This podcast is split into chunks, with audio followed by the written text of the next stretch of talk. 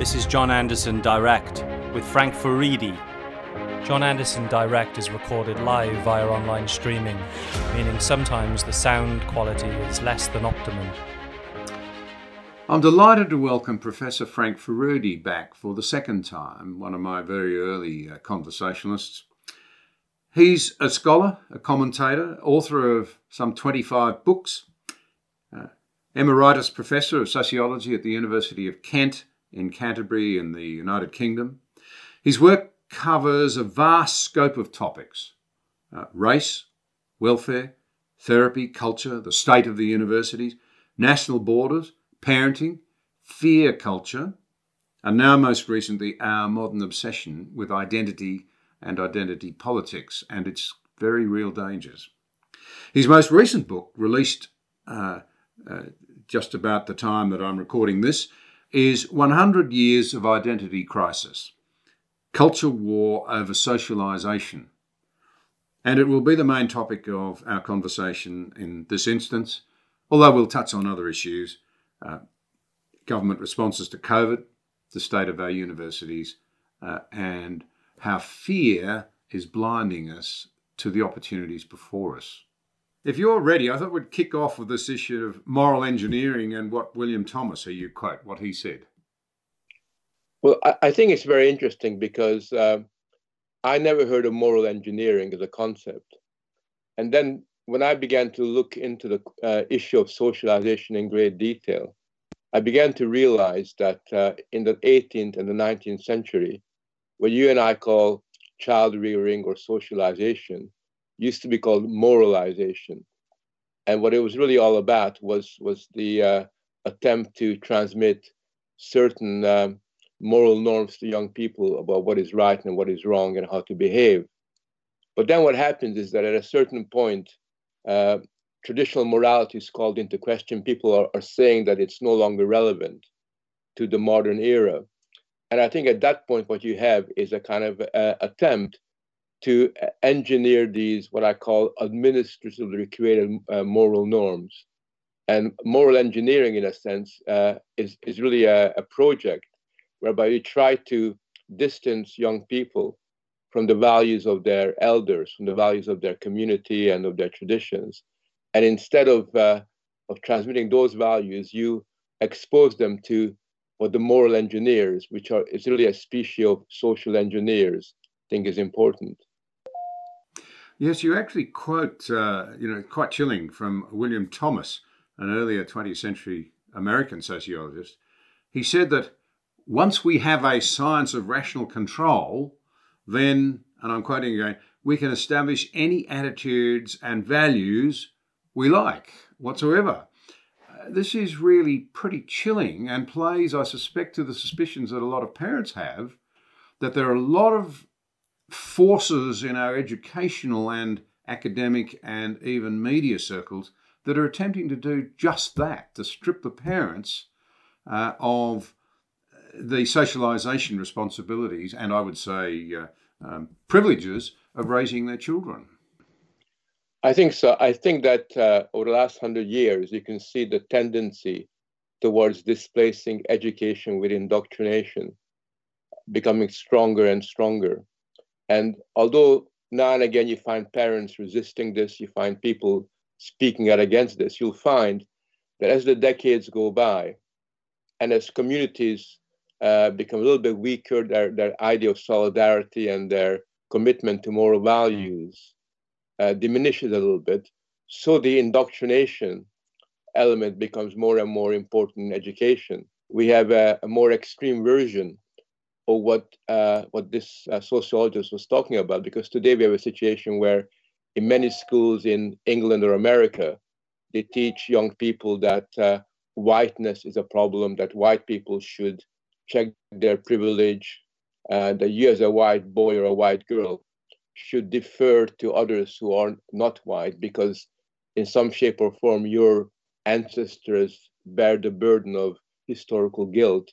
You have a situation which I find particularly disturbing, where very often you have teachers tell children not to tell uh, their, their parents what they've been discussing about gender and sex and uh, about the fact that there's you know that sex, sex and men and women aren't just simply biological, but are constructed socially, and therefore we have to be open to the idea that there are many, many genders. And I've uh, talked to numerous parents who discover one, one, one afternoon that their children has been discussing these things, and these are very young children, six, seven, eight, or nine, uh, being indoctrinated into a worldview that is very different than those of their parents. To, um, I recently spoke with Abigail Shrier on this, and what's really interesting, of course, is that when it comes to gender dysphoria, uh, if it were really science and data based, you would expect the same sort of patterns to emerge regardless of colour or class or economic well-being. But in fact, the explosion in the number of children presenting with dysphoria turns out to be very much concentrated in middle and upper class American white families, daughters of middle and upper class white families, which tells you straight away that there must be all sorts of societal uh, and cultural practices actually inducing this rather than it being something that can be verified by the data and by science and by reason. Yeah, I think it's interesting. If you look at this uh, question in the, over the long term, you'll find that all these innovations in, in values to do with sex and gender and human behavior first kick in in the elite schools, usually the elite private schools in the Anglo American world. That's really where they first become popularized. And then over the decades, they gradually seep down into uh, the rest of society. And that's really how these things work. And I think what you'll find is that uh, uh, very often in, in schools, all you need to do, have is two or three children uh, coming from a, a relatively affluent, uh, sort of uh, kind of uh, fairly sort of culturally enriched families who decide, for example, that it's really cool to cut their arms and, and, and cut themselves. And then it just gets completely you know, you have an epidemic of kids in that school cutting themselves. And similarly with trans culture, all you need is two or three kids saying, uh, I'm a boy living in a girl's body uh, before other boys begin to come out and say, I too have certain uh, sort of similar similar attitudes and, and I too want to identify as, as a girl. And I think that that uh, kind of uh, kind of copycat effect in these schools is, is really quite striking. And, and there are numerous examples of uh, that kind of uh, give you evidence about how this really kind of works. Yeah, it seems to me that one of the things that has come with this identity crisis, where it seems that these days, instead of saying, for example, I think, therefore I am, we say, I feel, therefore I am. And you talk about this in the book, uh, this concept of um, the enormous difficulty of finding your own identity and that very few people do it satisfactorily. Perhaps part of the problem is that young girls, particularly, we know, particularly need affirmation. But all young people do. And the way to get affirmation seems to be to go online, say, I'm a victim, I'm trapped in the wrong body, or I'm uncertain about whatever, and the affirmation pours in. It's a way to really be affirmed and to be told how fantastic you are for standing up and so forth. Uh, you know, I wonder whether it doesn't, in fact, lead to further confusion down the road.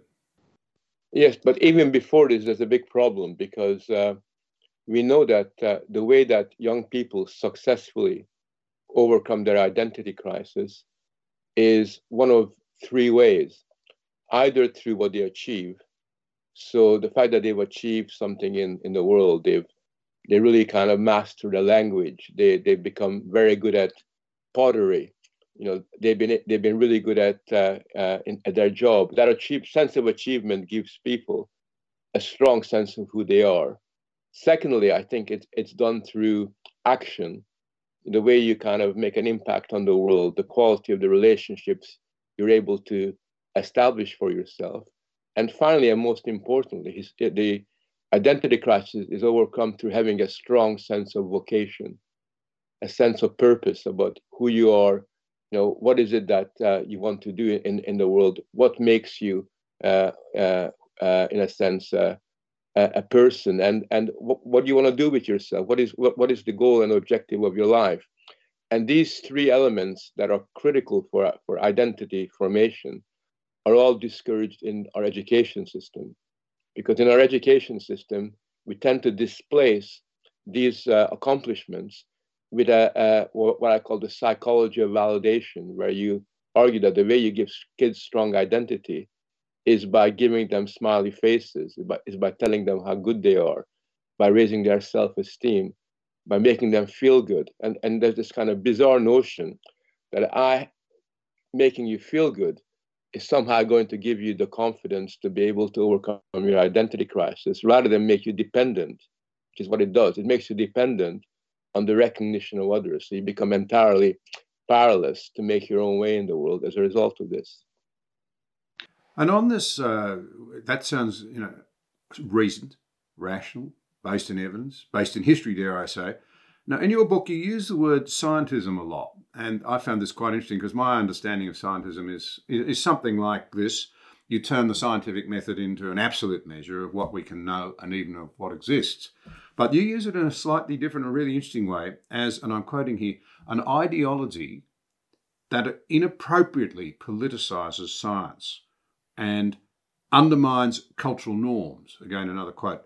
Can you tell us what you mean um, in this very interesting term, as you use it, scientism, how it undermines cultural norms? You've just touched on it, but can you elaborate a bit more on where you see that taking us?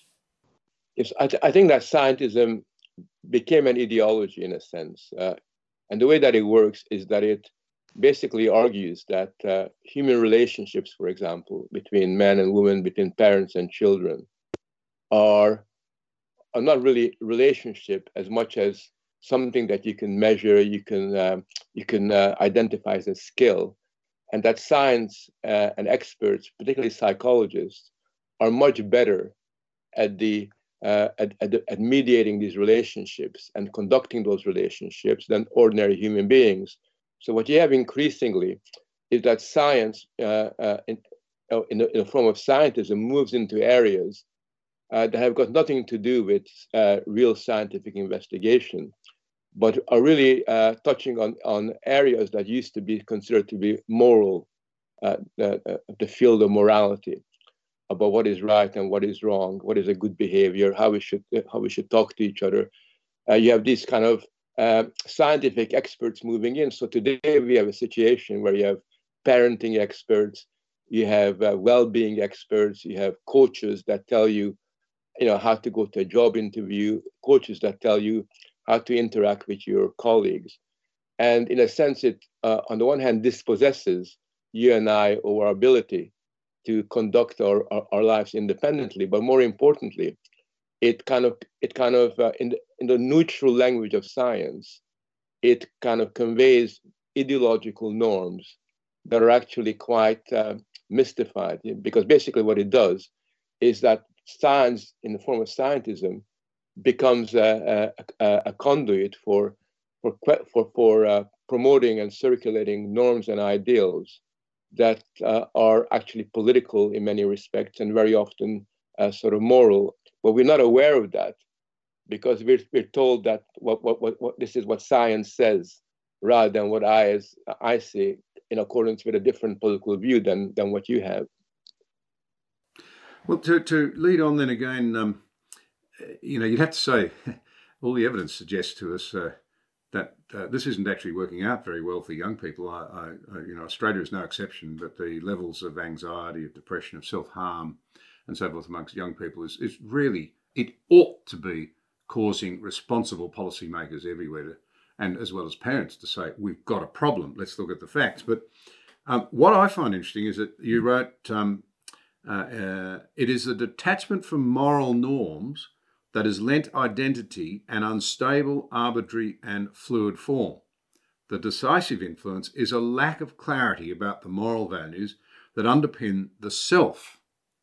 Now, you and I belong to an age that's, you know, we've lived through the decline of an old moral order. It's been pretty roundly rejected. It's an extraordinary sort of flipping of so many of the old verities that you and I lived under.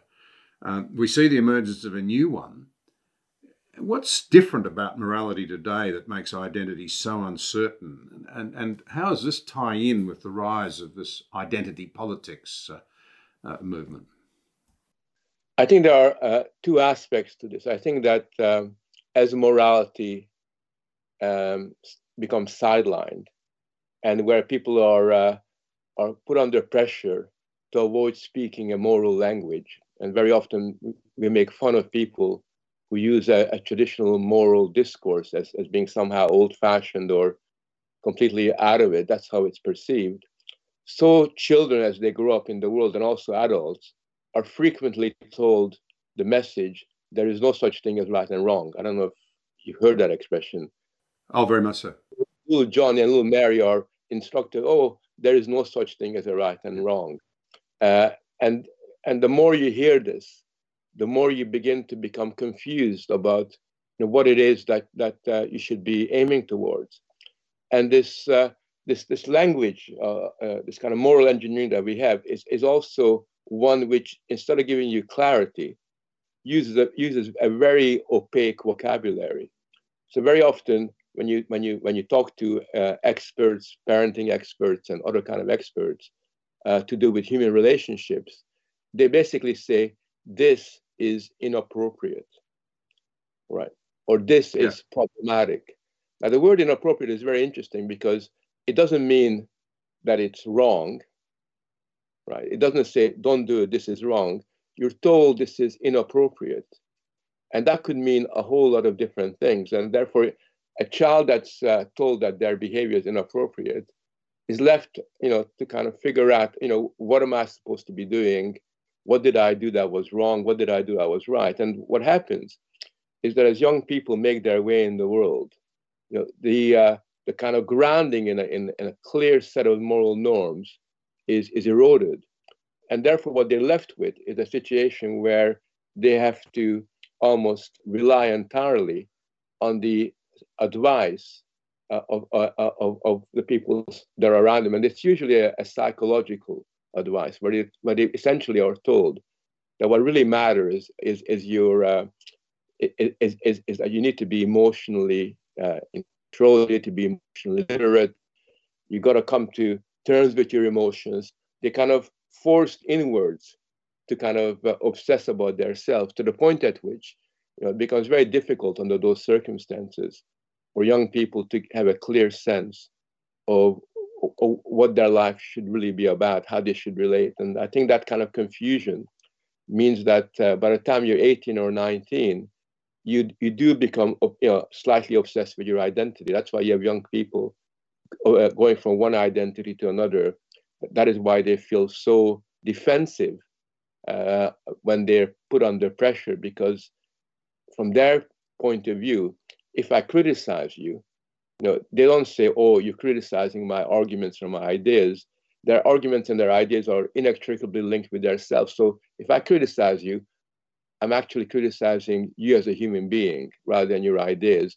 It becomes, a, uh, from, from their point of view, a kind of annihilation of the self, which is why being offended is so important, why people take you know such umbrage at people who make a joke at their expense. They don't say, oh, you made a joke at my expense, I'll make a joke at your expense.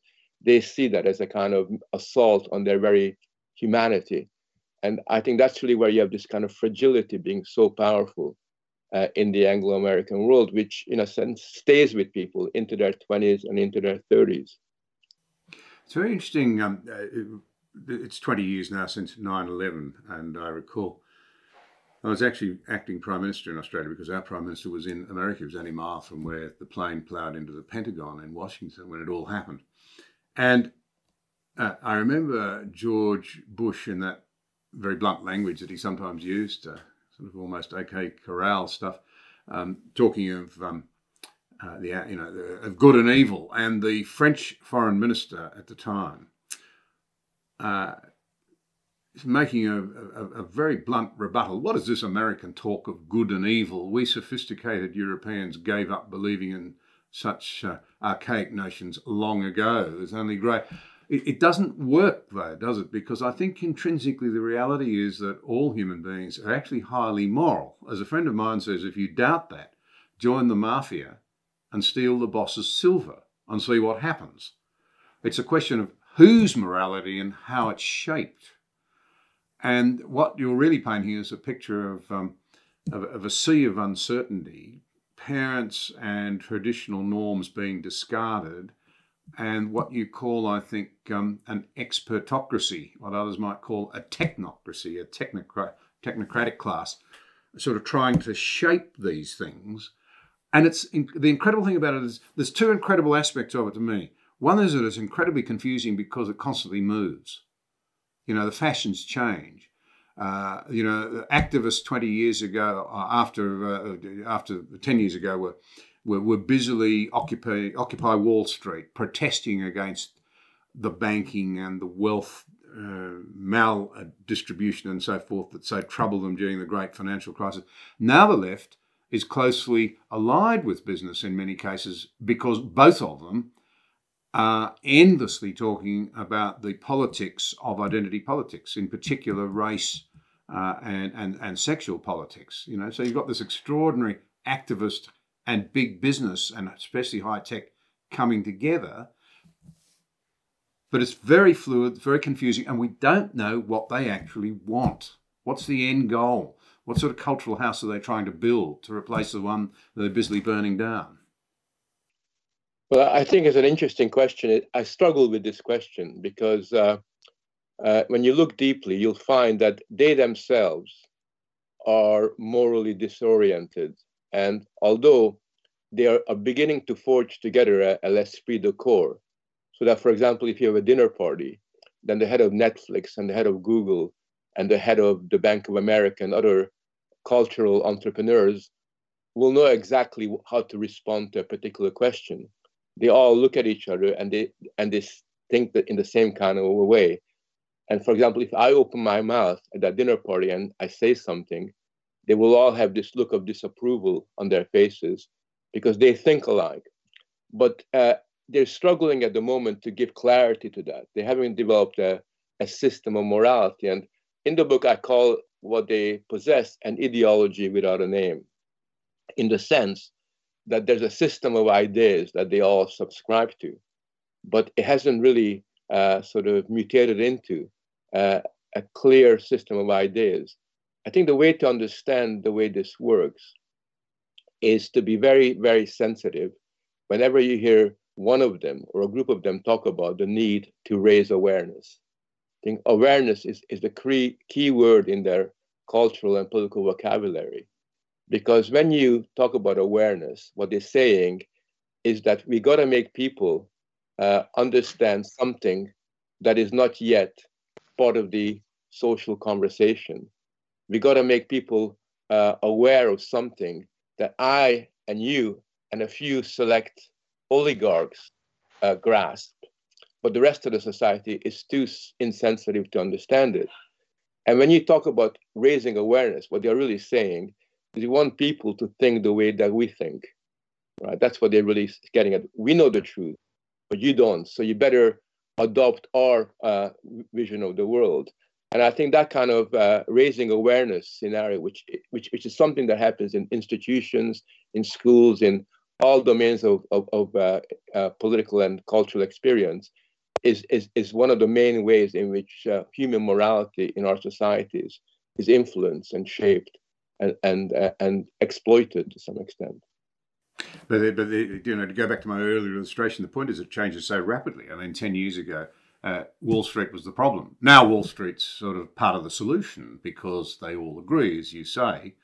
And this is very dangerous, as you're uh, rightly, I think, are trying to warn us. Uh, very dangerous for the essential, if you like, universalism that underpins freedom, the understanding that everybody's views ought to be taken into account because everyone has worth and dignity.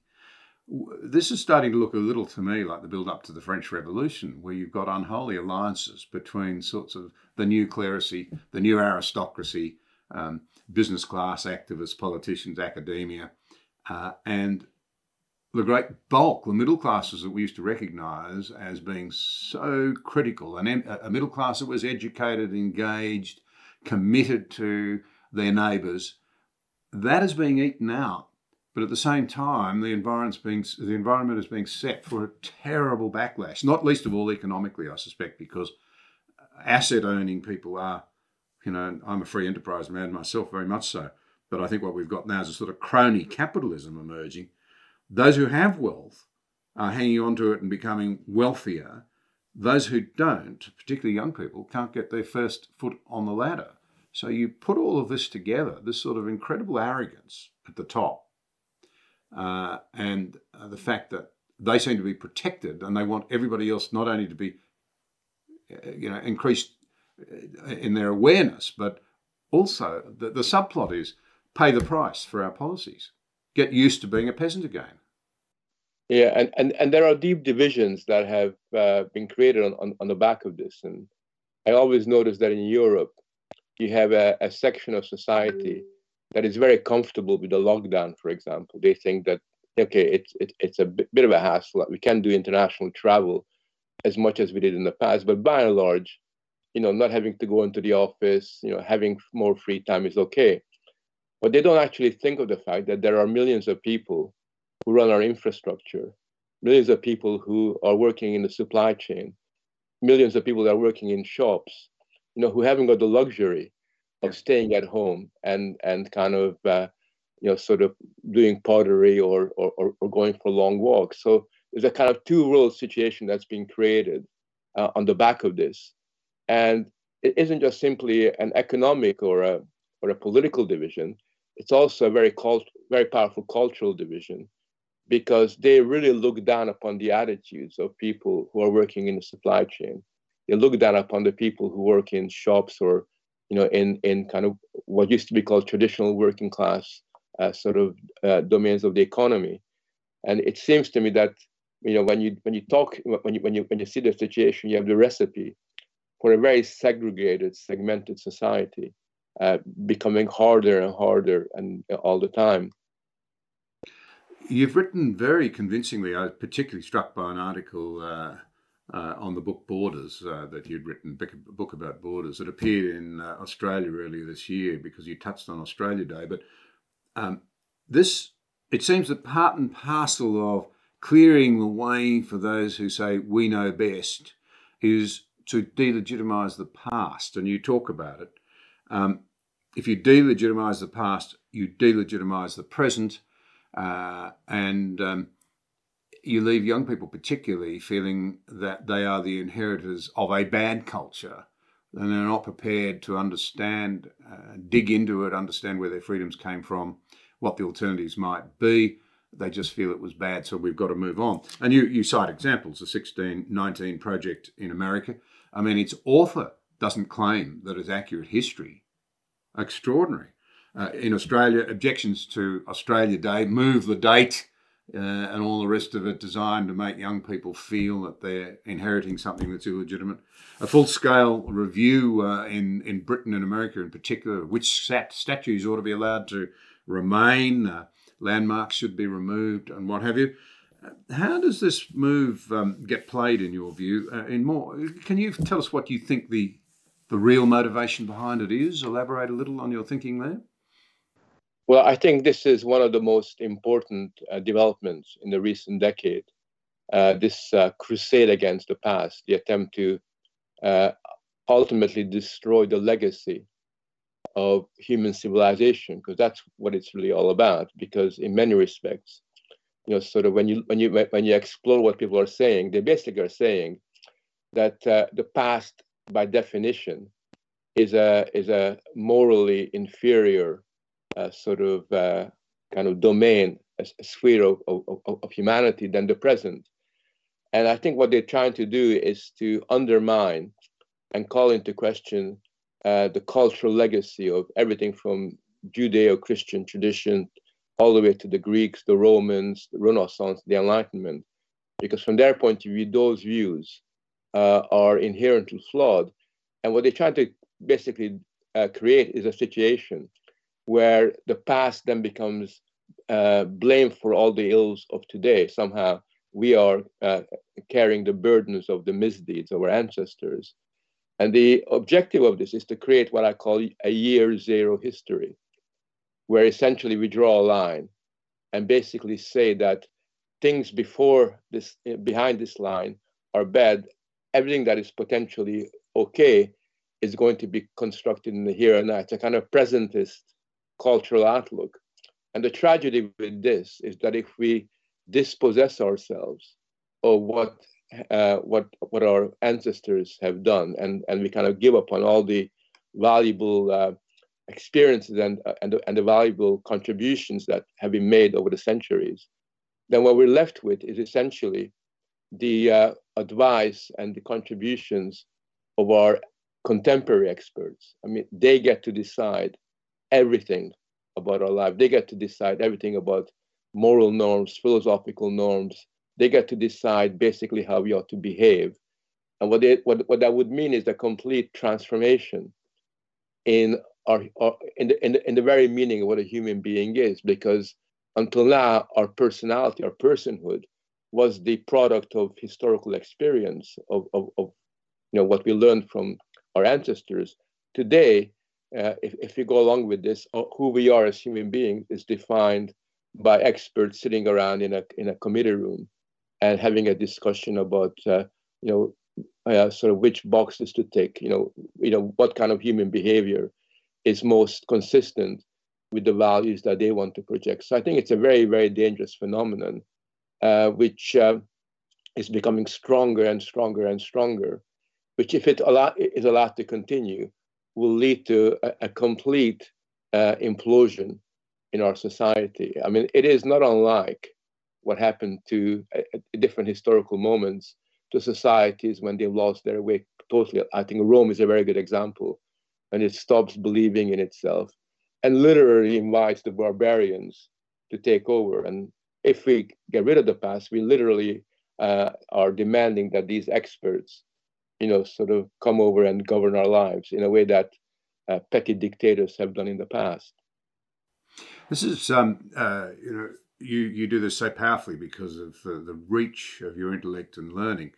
But it's a very interesting crossover here because, I, you know, I, I imagine you would not self-identify as a conservative, and yet it was Edmund Burke who said that I think that life is a is a contract between the dead, the living, and the future, and we've stripped that out we seem to be insistent that no one who's gone before us had any wisdom at all. And in this country, it extends to universities vigorously resisting the teaching of Western civilization because of its failings. Now, it wasn't perfect, but surely in studying the successes as well as the failings, or the other way around, the failings as well as the successes, you maximize the chances of finding a good way through. No, it has to be denied in order that people can be putty if you like, in the technocrats in the in in, in, the hands of uh, the expertocracy, the very point that William Thomas was making. We're going to establish any attitudes and values we want.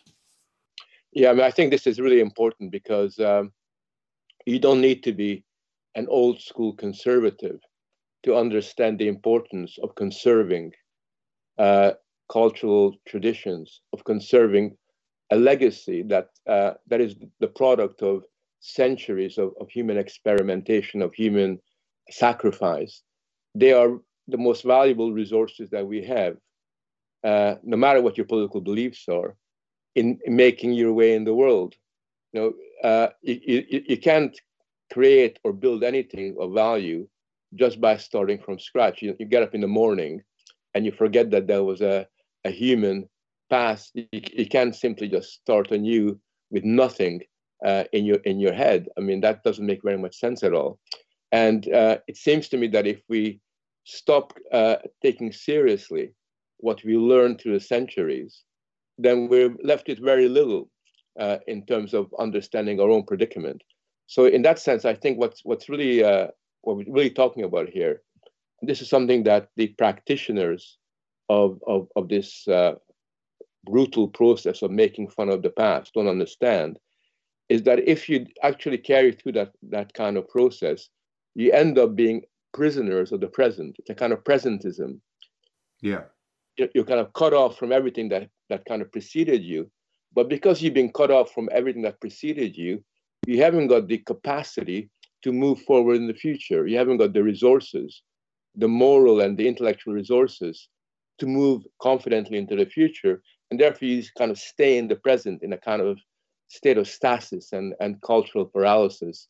And that's really what we're seeing today. And when earlier on you talked about how people are so uh, volatile in terms of the way that ideas change. What are really talking about is people who are, in a sense, jumping around within the same presentist space, trying to somehow find some meaning. But you can't really do that unless you have a, you, your eyes are both to the past and, and, and towards the future. That's what's that's what makes us really uh, an exciting species as human beings. That we have a, a sense of history, a, a sense of of movement and a capacity to understand that we came from somewhere, but we're also going somewhere a little bit different. And it seems to me, just building on that, I found this part in your book, uh, 100 page 185, um, particularly intriguing. You said decades before the word snowflake, and our, our listeners and viewers will know what that word means, began to convey the connotation of fragility and vulnerability of our young, it was evident to some prescient observers that techniques of validation encouraged sections of young people to become inward looking, powerless, and confused about their identity. It really struck me that. You know, you're getting all these paradoxes. We talk about making our children more resilient, they're less resilient than ever.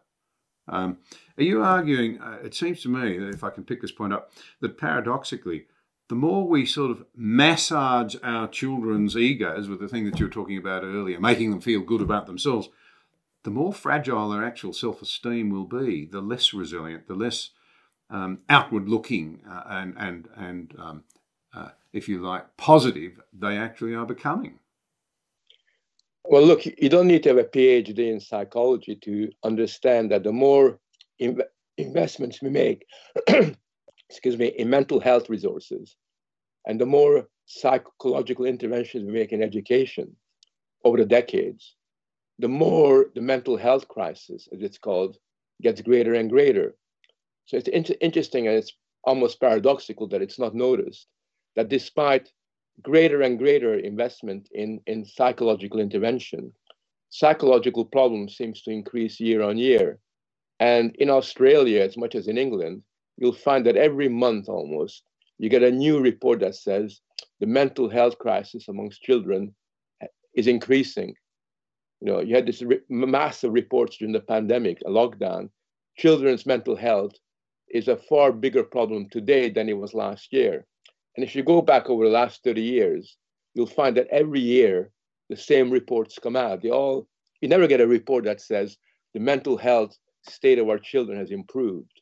The mental health of Australia is far better than it was five or 10 years ago. You never get that. What you get is that the continuous downbeat, pessimistic assessment of things that are, getting worse and worse. And I think there's a correlation between uh, the apparent uh, decline in well-being and, and, and mental health, uh, the increase of different kind of psychological conditions, and the framing of everyday life in a psychological language. If we introduce psychology as the main medium through which people are, uh, are forced to interpret their experience, if we then tell them that, that, psycho- that psychological problems are very real and are likely to affect them, if we also tell them that if you have a psychological issue, you're going to be damaged for life, you're going to be traumatized for life, then it's inevitable that people will be dispossessed of their capacity for resilience. They will be dispossessed of their capacity autonomy and independence. And instead, they will feel powerless. So I'm not at all surprised that there's a close correlation between the expansion of psychology and interest in providing resources for mental health and the intensification of mental health problems. Uh, makes sense to me, I have to say, but that doesn't make it anything any less worrying. Can I ask you the role the universities have played uh, in the rise of a society in which democracy seems somehow increasingly subordinated to a technocracy or a, a, an expertocracy that seems to want to reduce many really complex issues. The last time you and I spoke, we talked about freedoms freedom of conscience, freedom of belief, freedom to act in accordance with your conscience, freedom of religion. But now we have responses to COVID, uh, all these new claims about gender identity, they're all being somehow, it seems to me, dissolved into medical or health issues as part of this. You have to feel good about yourself, even as we feel less good about ourselves. Yes, I mean, I think what, what you're describing is the medicalization of everyday life. So basically, what has happened is that uh, ordinary, normal problems that you and I have in the course of making our way in the world, the kind of pain and distress and disappointment that we sometimes feel by being rejected or by failing, which is part of the human conditions, have been recast in a psychological language. So for every existential problem, you now have a, a psychological diagnosis. So as a result of that, you know, if you go into a room and you feel uncomfortable, a little bit shy, you're not shy, you got social phobia. You know, and if you, for some reason, you know, sort of uh, feel a little bit uncomfortable about leaving home, you know, during the COVID uh, crisis, then you got this uh, re-entry, what they call re-entry syndrome that you're suffering from. And all that it is, is just a bit wary of doing something that you haven't done for a while. So when you have the reinterpretation of uh, ordinary, normal existential problems in a medical vocabulary, then you're almost incited to feel weak, fragile. Almost incited to feel sick as a result of that. And I think that this this is a, a very big problem because it both makes feel make makes us feel weak, but also it distracts us from understanding, um, you know, sort of what are the the moral values. You know, what are the values that we want to live by? It's in the book I call this a crisis of normativity, where basically uh, philosophical and moral norms, which are central for giving us directions, are replaced by medical categories and psychological diagnosis. It seems to me, and, and you, you, you write about this, um, that uh, we're increasingly living in, uh, living in an age uh, in which safety has become the main virtue of society. Now we know that you know something like COVID, the initial reaction of fear means that people will flee for security at the price of freedom in the short term. But we now seem to live in an age where we almost cower in fear in the corner in the face not only of the real challenges that do beset us, and they're, and they're, manifold, and I don't want to belittle them. We do face major challenges, but if we're going to cower in the corner, there was a fascinating story in um, one of the weekend magazines here about a, a, an extraordinary rise in the young number of young men in Australia seeking vasectomies because they've never had children and they don't, don't want to bring them into the world. It's such an ugly and frightening and uncertain place. Uh, that's a that's a a fearful position, I think, to adopt. Um, and it seems to be to be manifest, you know. Uh, but even in the face of the good news, we're not allowed to celebrate that. Longevity is way up around the world. Uh, we've managed one way or another to lift vast numbers of people out of poverty. Education is much more widely spread, and, and, and there's not much of a disparity right across the globe now. Some countries, obviously, still terrible, but discrepancy between the education that boys and girls get. So much progress on so many fronts, so many real challenges. Our response to all seems to be to overemphasize and cower behind the challenges rather than rise to meet them, and to overlook the evidence that challenges can be overcome. We've made a lot of progress over the last 50 years in particular on so many fronts, but no one knows it. We, we know from the research that there's very, very low awareness of it. Yeah, I, I, think that there's a problem here, which is that once safety uh, becomes a, a moral norm, once safety becomes a value in and of itself, and more importantly, once safety becomes a, a foundational value in Western society, and that's really what it has become. It has its own imperative. And once you begin to uh, sort of see safety as, as, as having this incredible intrinsic importance, and it's only a matter of time before you feel that you can never be safe enough.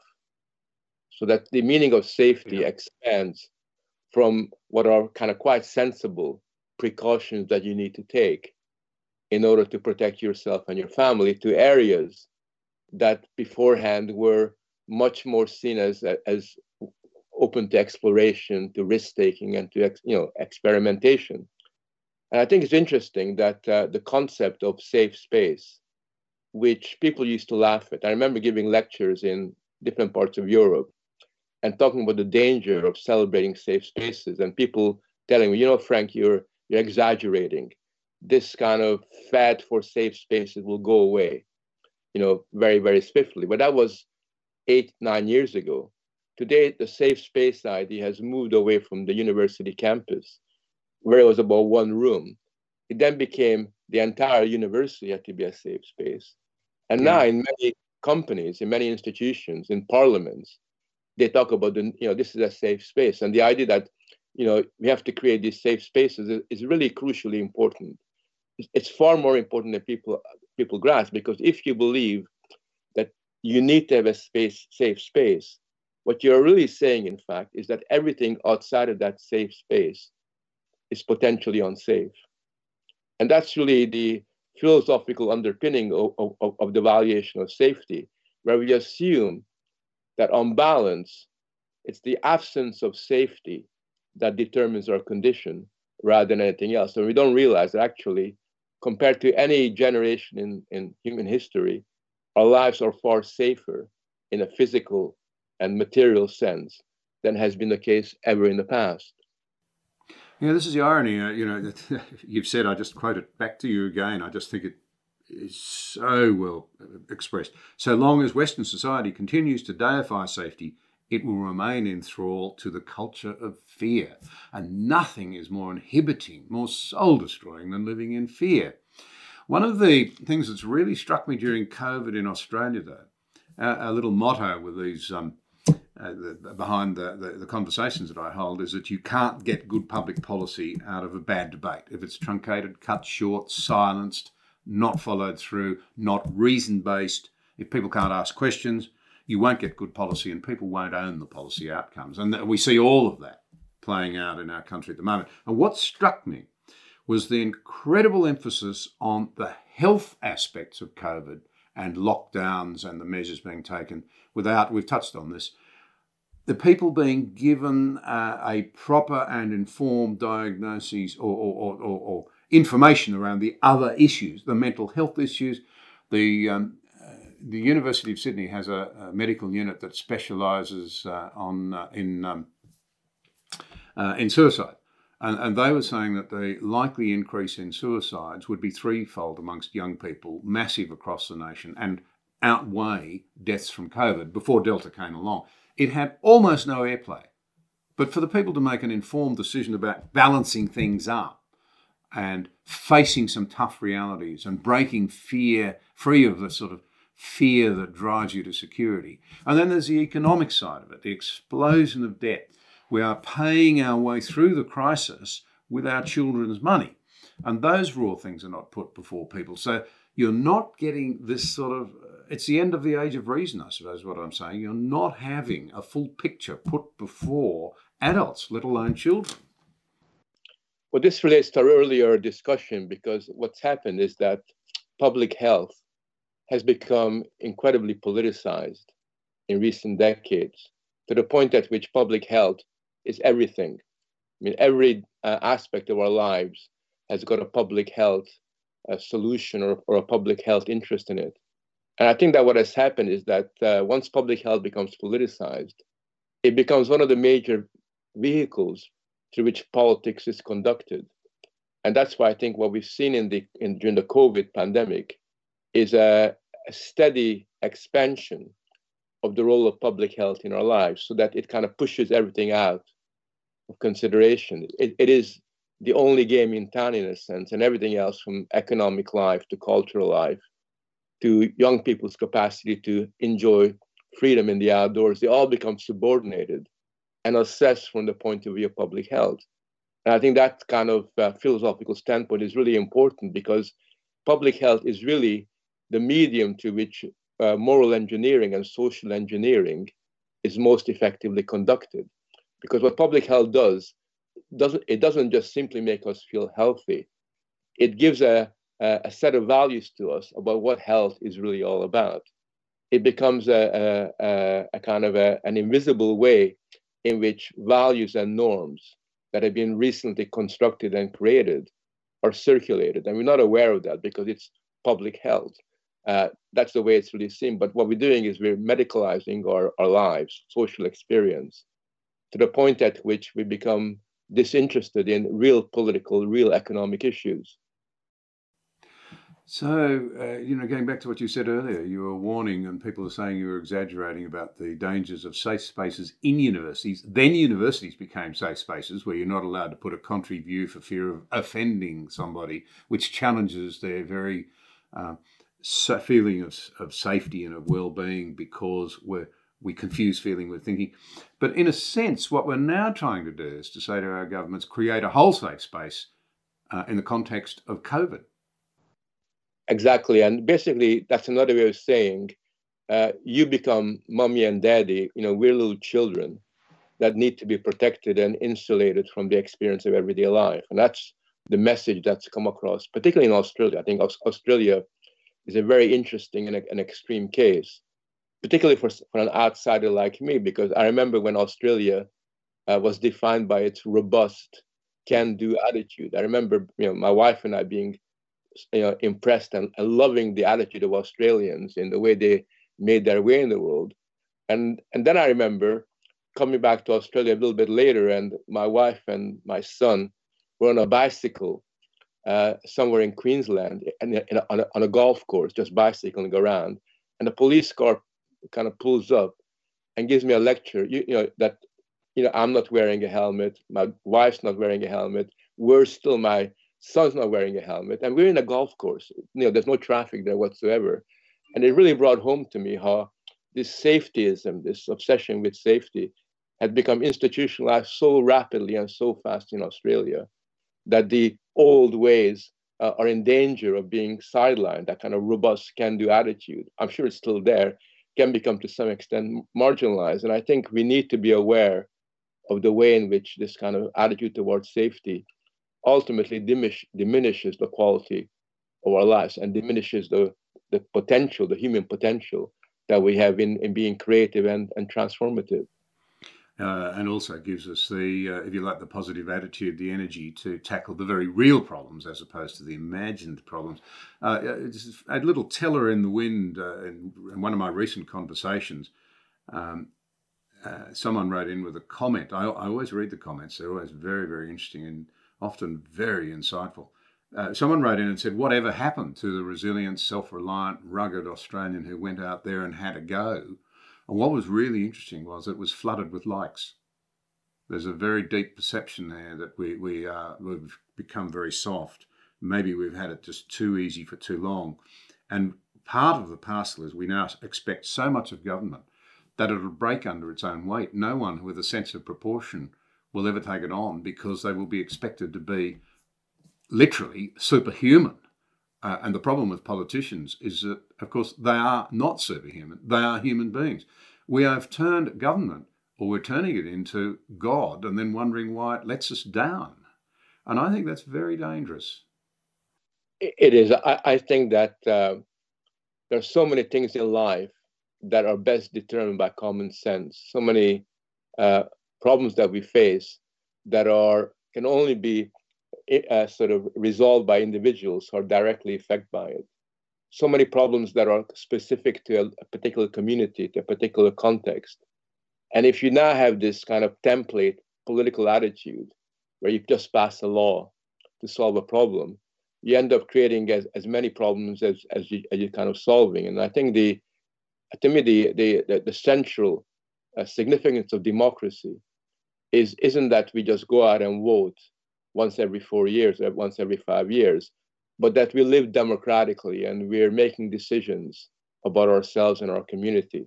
And we're developing a sense of strength by the fact that other people have been involved in that decision making along our side. And I think that kind of attitude is really crucial for uh, the democratic spirit to, to, to thrive and to flourish. Because if we are merely the passive consumers of government policies rather than the actors who are influencing that policy, then we have a very different, potentially very undemocratic political system. And that, that is not something that we, we, we can put up with. And, and we must do everything that we can to challenge that. And fortunately, I'm sure there are enough robust Australians around still who, could, who can see what the problems are. They just need to make their voices heard a little bit louder. I, I do, I really believe that's right. I often make the point, I'll make it again, that I'm struck by how the, the best thinking, clearest thinking of our young people are they, they eclipse my generation. It's just that they've got a longer tail to deal with. Um, they're going to have to really sharpen up the differences and show some real courage. Look, uh, it's probably an ideal point to start to wind out of uh, these uh, brilliant remarks that you've made, but I can't help asking. You end your book with a clarion call on this very issue to educating our young people for independence rather than their current dependency on validation. Uh, what do you think that might look like? How, how do we encourage it? The practical question for all of those young people I was just talking about who say we've got to do this better. Um, how, how, do we encourage it, uh, Frank? How do we how do we gear it up and and uh, be wise well, elders, not wanting to sound pompous about it, but your role is incredibly important. You write so powerfully on it, but we've got to give those people who can see what's going wrong the tools to start the fight back against some of the insidiousness that really is enveloping us? I know one of the things I've been trying to do uh, in the last few years, especially before the lockdown when it was easier, is to talk uh, talk with young people, go to different schools, and particularly talk to what I think is the most crucial age group between 16 and 18, because at that point they're still very idealistic. They got a lot of energy, they take themselves very, very seriously. They haven't become cynical. They haven't learned to play the game in the way that they're meant to, uh, in accordance with the kind of uh, uh, questionable values that are in the air. And I think uh, it's important to challenge that group rather than validating them. Our job as educators, as elders, is to inspire them by challenging them, by stretching them, by setting them tasks that is beyond them, but which, which, which will force them to in a sense, stand on their two feet and, and, and, and begin to make things happen. I think these are things we can do as individuals, but the, the most important, uh, the most important challenge we face is how we alter the education system that exists in yeah. our society. I think the, the big battles of the future are in the schools. I think we have to, uh, in a sense, uh, bring back a form of education that educates young people for independence rather than for dependence, that educates young people to take risks rather than to become risk averse. Uh, basically, that encourages children to believe that anything is possible if they make an effort. And most important of all, we have to teach them that whatever they do, you know, sort of can be allowed as long as they're prepared to live with the consequences. In other words, get them to understand that responsibility for their predicament is not just a, a negative phenomenon. Being responsible is potentially a very, very creative way of, uh, of understanding who you are, what you're all about, and, and, and, and serving as a, as a point of contact for other people. So, in, in that sense, you know, um, this is the, the key thing. And if there's one value I want to teach and educate and promote with the young, it's the value, it's the old Greek value of, of courage. I think courage is really important. Courage is often misunderstood and seen as being very masculine and very macho. But courage is actually about, in a sense, taking yourself seriously, doing something that is difficult, you know, that you have to really sweat about before you take that step. And even if for some reason or another, when you take that step, you slip, it doesn't really matter because by acting courageously, you become aware of something inside of you that gives you strength. And, uh, and the more we act courageously, the stronger we become in ourselves. And that's the best, most effective way of, of forging an alternative to this uh, uh, process of validating people psychologically. Uh, well, of course, it's the antithesis, isn't it, of, uh, of the thing that I was focusing on, the way we cower in the corner in fear, and that you've written about so much.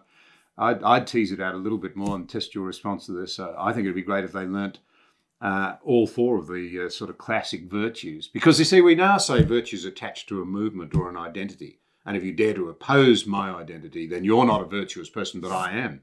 That's fatal to my way of thinking. I think that's just a disaster. But what were the, the, the, the Roman or classic or Aristotelian values you mentioned? Courage, justice, temperance and moderation, prudence, which is making wise decisions with the best available information. Um, and I would add to those, I can't help it, just to test your reaction. I don't think it'd hurt to at least know what the Christian virtues were love, faith, and hope. They had a place as well.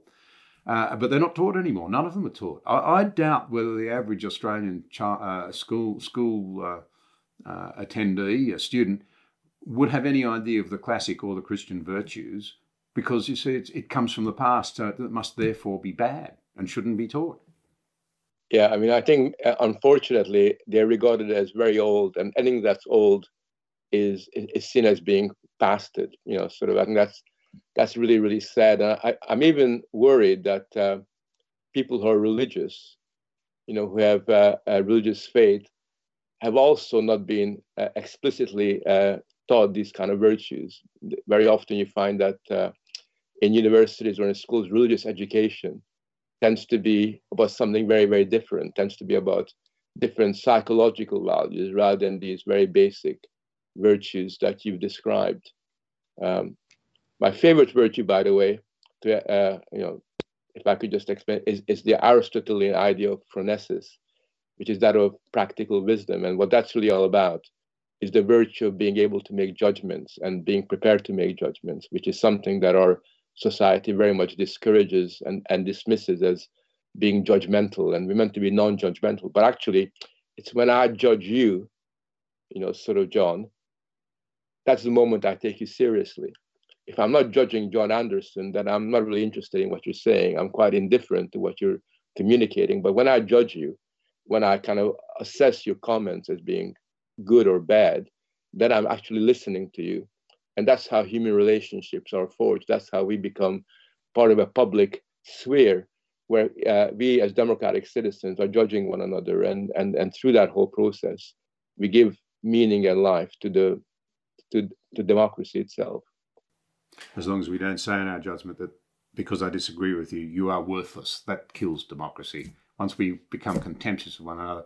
But I, I can't help closing with I mean, there you go. This must be your 25th or 26th book. I thoroughly recommend it. Uh, we're putting it up on the screen again. Uh, and, uh, uh, you know, it does strike me that very often it's people who have lived a lot, have accumulated a lot of experience, who actually have a much better understanding of what's coming to us than those young people who are going to live it. Uh, that's the wisdom of the ages. It's critically important. And Frank, thank you so much again for sharing your latest take. I, I just think it's invaluable. Thanks very much. I really enjoyed our conversation. Thank you. Look forward to seeing you in person. You've been listening to John Anderson Direct. For further content, visit johnanderson.net.au.